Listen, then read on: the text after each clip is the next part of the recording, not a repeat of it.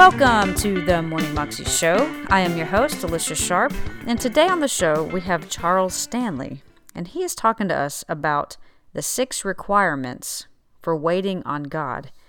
I know for me, waiting on God can be really challenging.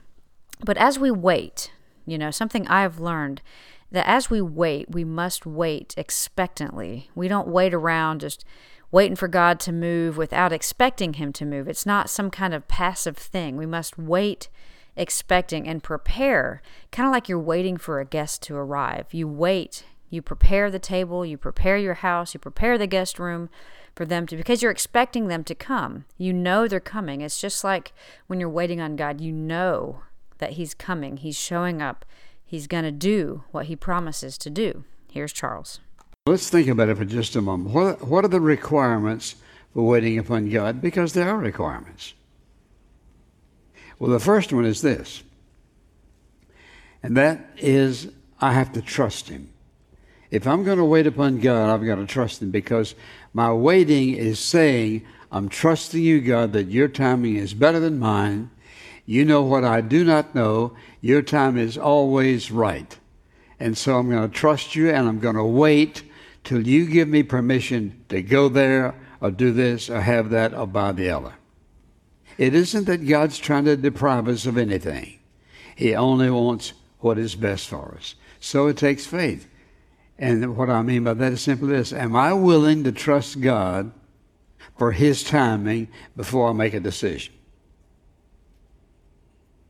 You say, well, how do you, will you know God's timing? He will show you. What does he say? Ask and it shall be given you. Seek and you shall find. Knock and it shall be opened to you. That is, God is willing to show you the truth if you're willing to ask him. Now, if you are living in sin, disobedience to God, you're probably not going to hear him because you can't hear him because you don't particularly want to hear him. But I'm talking about people who really and truly want to do the right thing. You want what's best for you, for your family, decisions that you have to make. It takes faith to wait upon God because trusting Him doesn't mean I'm going to get what I want when I want it. Trusting Him says, I believe that when the timing is right, God will provide what I'm asking Him for. So, would you say that you have the faith to wait upon God when uh, you come to a decision in your life, a major decision? It takes faith to wait. Because we think, well, if I don't get it now, what? I won't get it. If I don't do it now, it won't be done. Let me ask you a question. Is there anything too hard for God? No. Can't God control any and every circumstance? Yes. If God tells you to wait, do you think that something's going to slip out from under God's care? No. If, if we'll stop and think the power of God, the wisdom of God, the love of God, the knowledge of God. We're not going to miss anything we ought to have by waiting upon God. If God doesn't provide something that you've asked for and you are trusting Him, it's because you either don't need it, because it's not good for you, or it's not the right timing. It all boils down to this Do I trust Him or do I not? A second thing that is required of us, and that is simply patience. In the 37th Psalm, listen to this. Three times in the 37th Psalm, he says, beginning in verse 1, do not fret. Second times he says, rest in the Lord, wait patient for him, do not fret. Third time, do not fret. Three times in that psalm he says, Don't fret. That is, don't allow yourself to be to get anxious about something when you can ask God about it. Now, if I should ask you, do you believe God loves you? You would say yes. What would you include in love? Wouldn't you include good advice, good guidance, provision, help, strength, energy? What, wouldn't you include those things in God's guidance and love for you? Yes, you would. If you believe that God is who He says He is, you can believe that God will show you the right time to do anything and everything. The right time to make a purchase, the right time to go yonder, the right time to do this, the right time to have this particular job. God's timing is always perfect. Do I believe that He has our best interest at heart? If I believe that, I'm going to wait. But watch this. Somebody says, I don't have any time to waste. You never waste time waiting on God. Never. You'll always find out that His timing is always the right time. It takes faith, it takes patience, it takes courage. And I love one of my favorite verses in the Bible is in this first chapter of Joshua. He says, Have I not commanded you, be strong and courageous? Do not tremble or be dismayed, for the Lord your God is with you wherever you go. And so, if I'm going to trust Him, I've got to trust His time.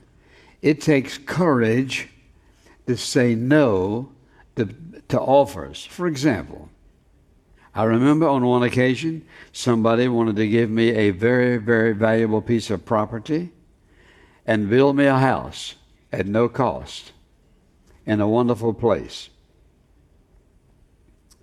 I thought it was a great idea. I did. And so uh, we, we, we set about, uh, he, he just said, here's the architect, and y'all just design it. Just design it the way you want it, and here's where we're going to put it, which was on a beautiful little island. And so naturally, I thought, well, Lord, you're just blessing me. And then when I got to praying, that's not what I got. Now, I got real encouragement from the person who wanted to do it, and encouragement by the architect, naturally. And so uh, the Lord and I had to talk about it, and I wanted to know, well, why not? why, why, why not? And the Lord reminded me that's not the right question. The right question is if it's my will. And this is not of me. It's not my will.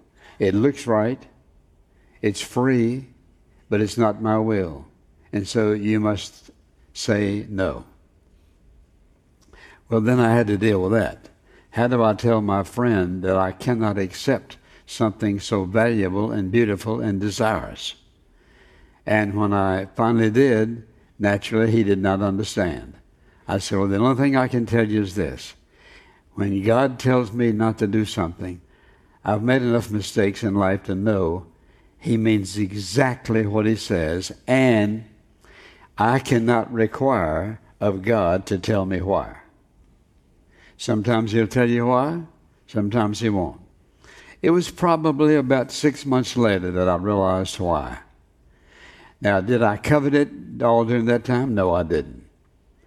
I knew very clearly that God was saying to me, No, this is not my will. It looks like my will, but it's not.